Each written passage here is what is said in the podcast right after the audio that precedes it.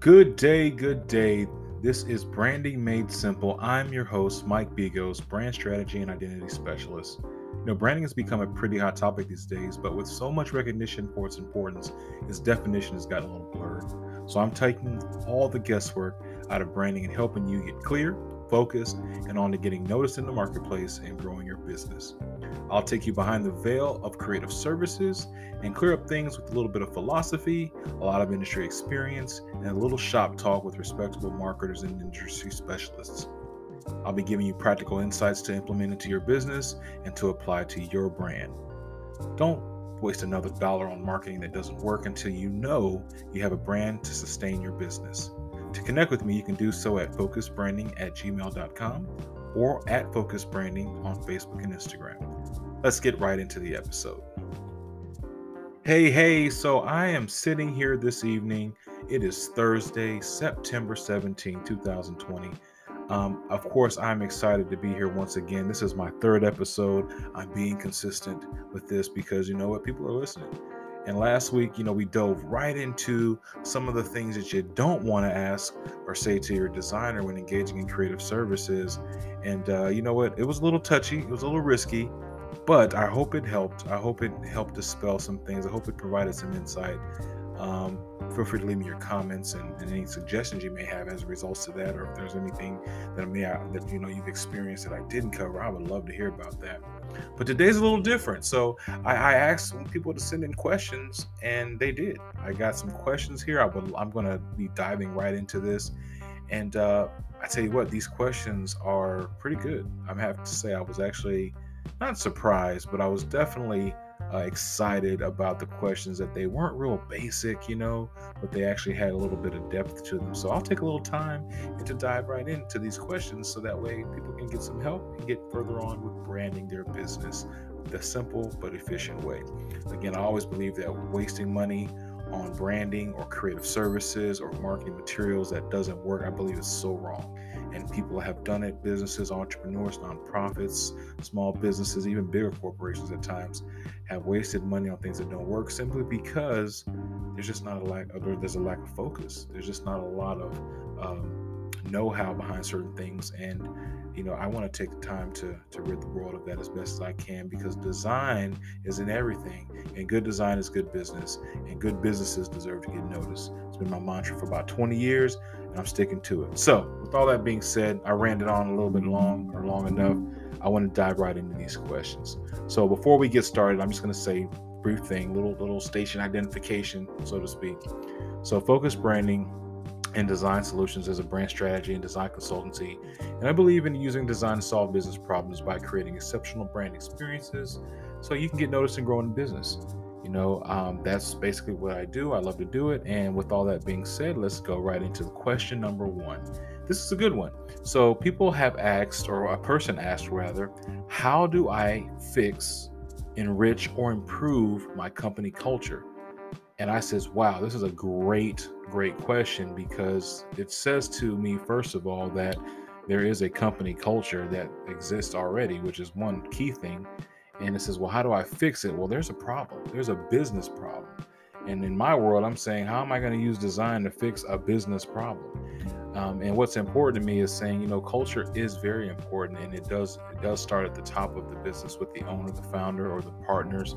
And uh, I believe it starts with vision you know in business world and you know business 101 you're creating a mission vision and values you know for your business or for your company. And a lot of times those things are used to measure you know the, the success of your culture um, however i believe there's something even more deeper than that which binds us all and that's our why uh, people that know me that have known me at least with over the last few years you know i heard a ted talk one time by simon sinek author and speaker and it changed my life forever because i used to wonder how people made decisions and choices in their life when they are faced with things that are very similar, you know, in features or benefits or both or colors or you know, how do people make decisions? And it's really not rational at all.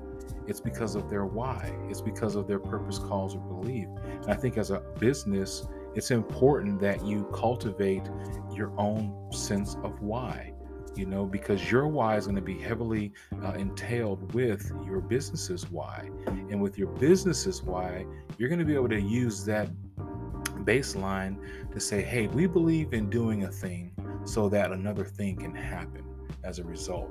And once you permeate that with uh, your culture or within your staff, within your business partners, or whomever you have in your business working with you to further this cause, it becomes the baseline of your culture. And it becomes the baseline for which you can actually measure the growth, the sustainability, the health of your culture. And if you see your culture going awry, I believe you should always point back to saying, hey, the things that we're doing, the, the projects or the business or the clients that we're taking on, do they align with our why? You know, when you're going to hire somebody, you know, part of the interview question should be, hey, what's your why, candidate so and so? Because people are going to be more in depth to become loyal and ambassadors of your company, of your brand, based on their own internal why. And it's important for you to understand what yours is first, but then also people that you bring on board or in your fold of your business to ensure that, hey, you're not going to have high turnover and your culture is not going to suffer as a result. So, you know, make sure these things are aligned. Um, they're, you know, they're spoken, they're practiced, they're posted on the walls, just like you do your mission or your vision. Put that why in forefront so that everyone that passes by can see it every day uh, or you guys have it somewhere where you can be referencing it on a regular basis. And as leaders in your business, it's important that you continue to put that why in verbal and written form ahead of your people, in front of your people, um, as often as you need or as often as possible. Because again, it's a reminder of what we're doing, why we're doing it, and the end result that we're expecting as a result of this particular business. So um, I hope that helps. You know, how do you improve that? You continue to, to to refine it if you need, but you continue to basically use it as the baseline to measure the health, the success, or the decline of your culture, and basically fix it. And if you don't know it, there's a good book called Start with Why by Simon Sinek and Find Your Why by Simon Sinek that you can go out there and get. I recommend it above a lot of books that I've read when it comes to culture and marketing because it's not based in, in, in a lot of rational things. It's based in real human biology. And human biology is pretty simple when you get right down to it. So yeah, I hope that helps. So that the question was, how do I fix, fix, enrich, or improve my company culture? Mike Bigos, focus branding, branding made simple. My answer is start with why. Make sure you have a why. Your purpose, cause, or belief.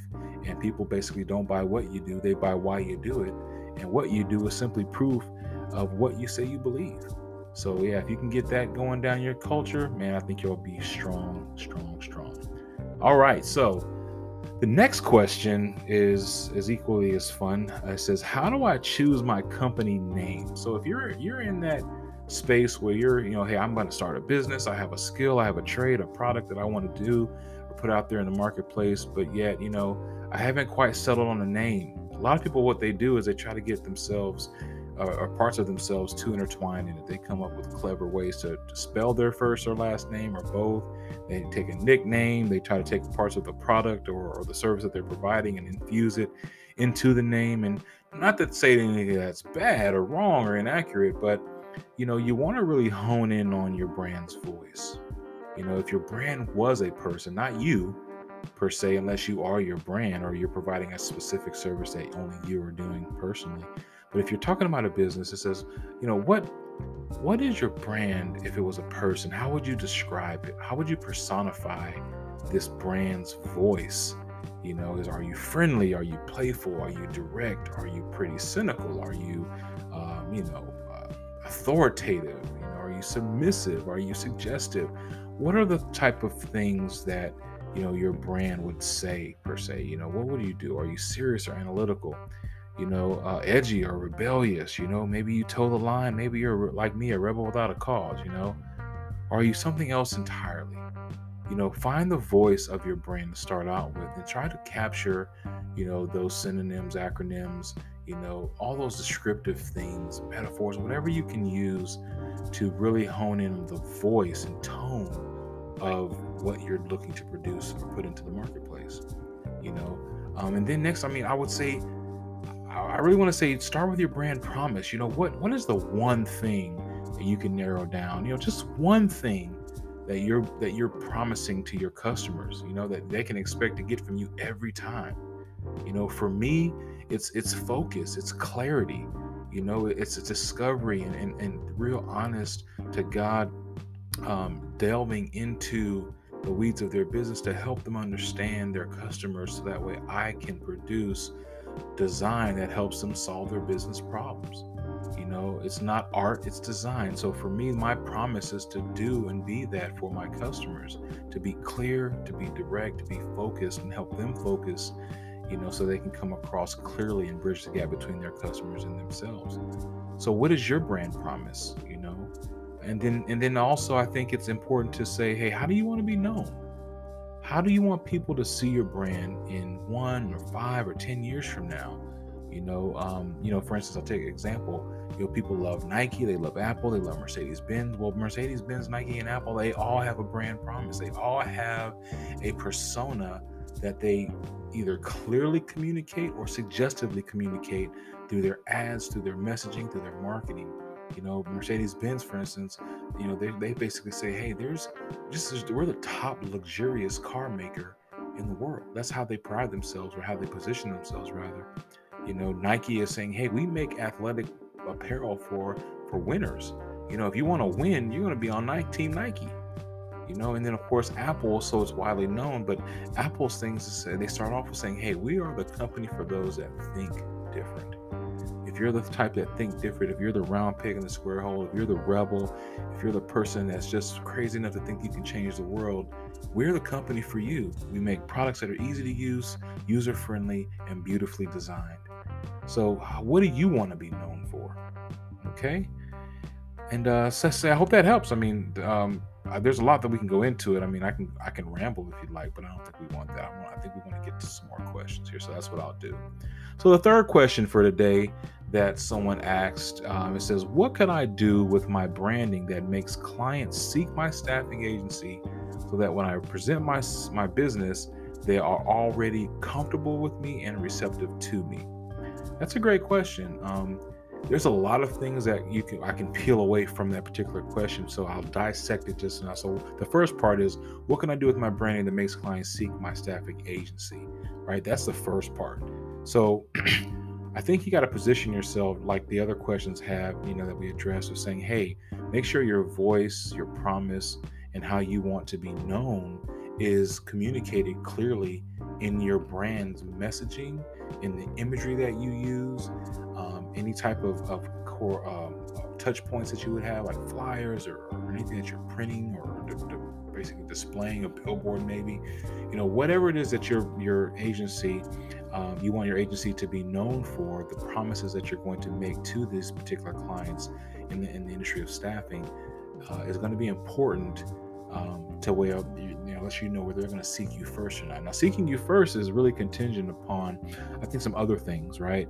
So, if I'm looking for um, a plumber, you know, and there's a vast amount of plumbers that are providing stuff through, let's say, uh, what's that home? I can't remember the home app that that's out there, but uh, Home Advisor, right? If I go on Home Advisor, excuse me, if I go on Home Advisor and I'm looking for a plumber in my area, right? That's the first thing I need. I need to have a plumber that's in my area, in my zip code, in my neighborhood. That's the first criteria, right? Second of all, I'm looking for, um, you know, some stars, some reviews. I'm looking for something that lets me know that they're not quite as risky as the next guy or gal, right? Maybe I'm looking for a company versus a general contractor, or maybe I'm looking for a handyman versus another established brand or business you know, that's been in business for 20, 30, 40 years.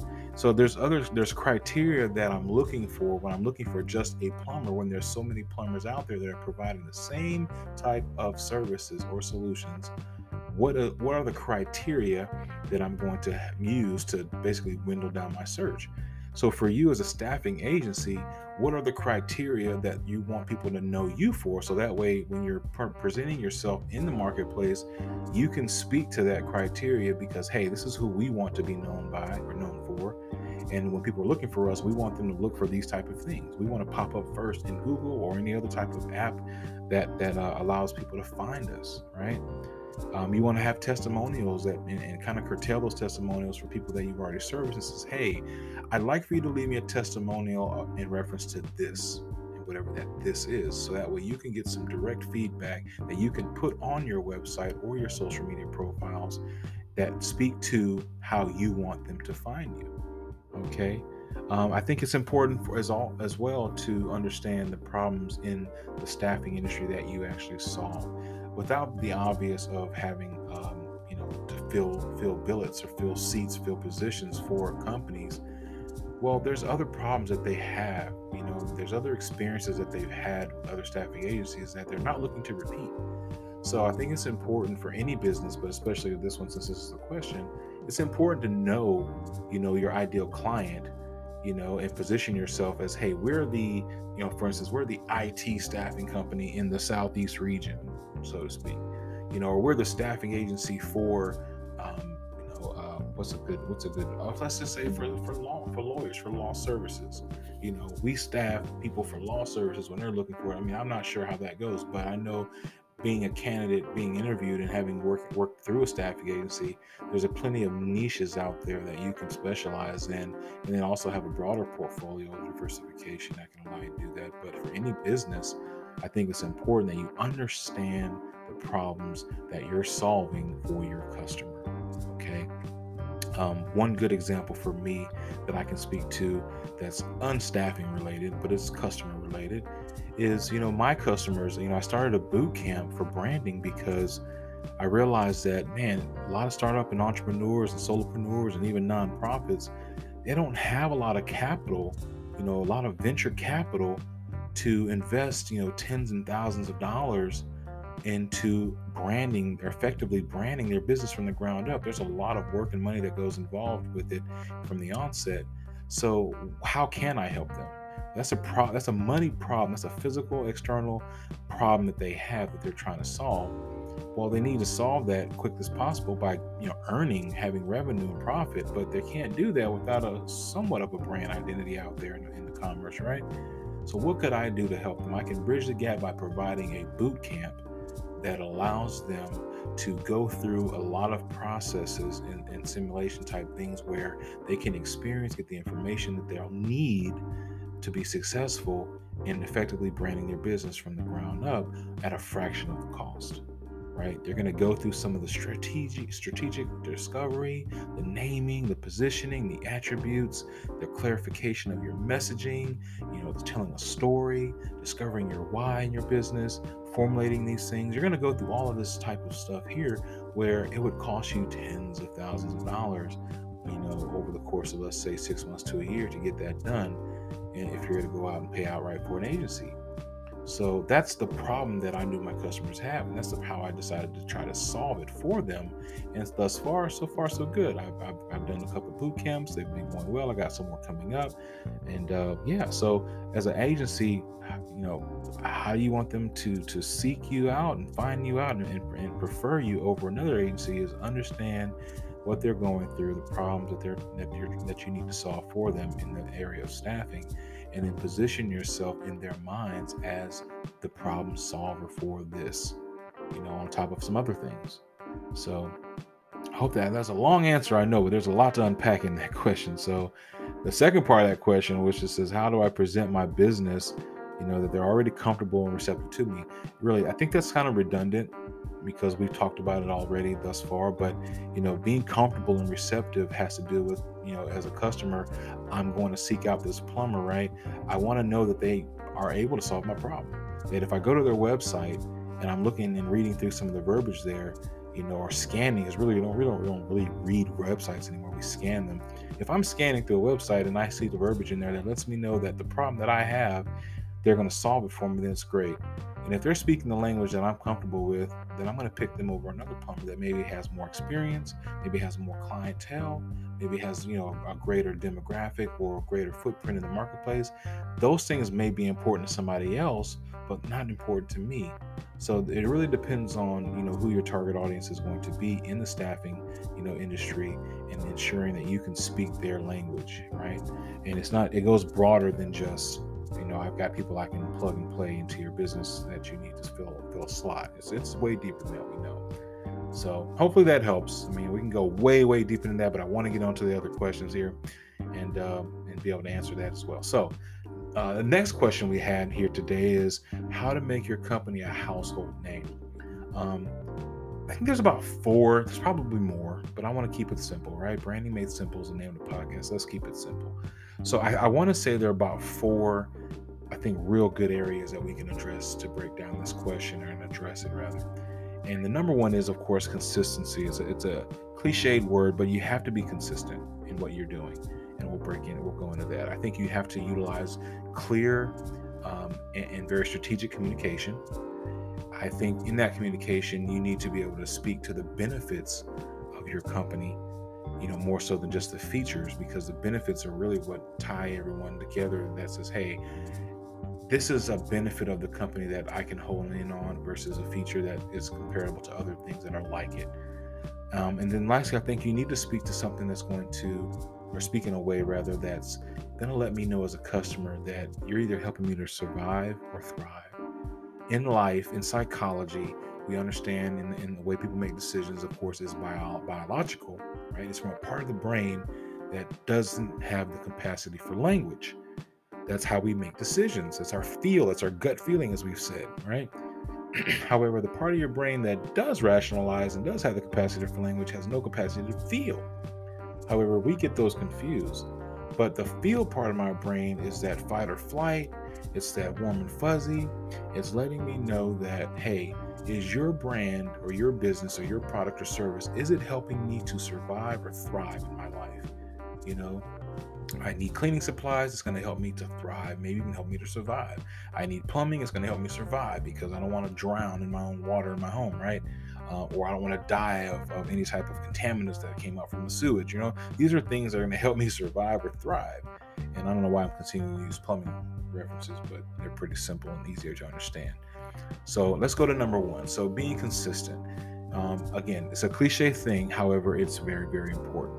So a household name. Think about household names: Coca-Cola, you know, Pepsi, Dr. Peppers, you know, Doritos, um, uh, Nikes, uh, your Apples, your your Microsofts. Um, these are household. Your Google. You know, people say, "Hey, just Google me."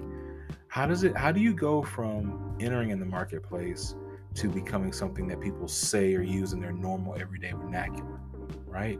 Um, I too want to become a a household name when it comes to small businesses because it says, hey, I want to help people focus. This is focus branding and design solutions. I want to help you focus. Focus is an acronym, you know, for formulating creative and insightful solutions. That's what I want people to know or understand when they come in contact with my brand. So I'm working to be consistent in the content, consistent in the method, consistent in the verbiage and the, in the messaging, consistent in the verb or the visual, um, the tone, the voice of what I'm presenting in the marketplace. I want to create and, and provide a consistent experience. So that way, if you come in contact with, with me online in a website or social media, and you come in contact with a piece of print collateral, it doesn't look drastically different. One doesn't look like it was done by a professional, and the other one looks like it was done by me at home, you know, using something like um, Microsoft PowerPoint and something else looks like they use something like Canva or professional design. You want to be consistent. You know, you hire a design professional, creative service professional to ensure that you have consistency, right? Now, with that consistency, you have to be communicating things consistently as well. And in your communication, it's important that your message, your verbiage, everything is speaking and saying the same things across your different platforms, different mediums, right?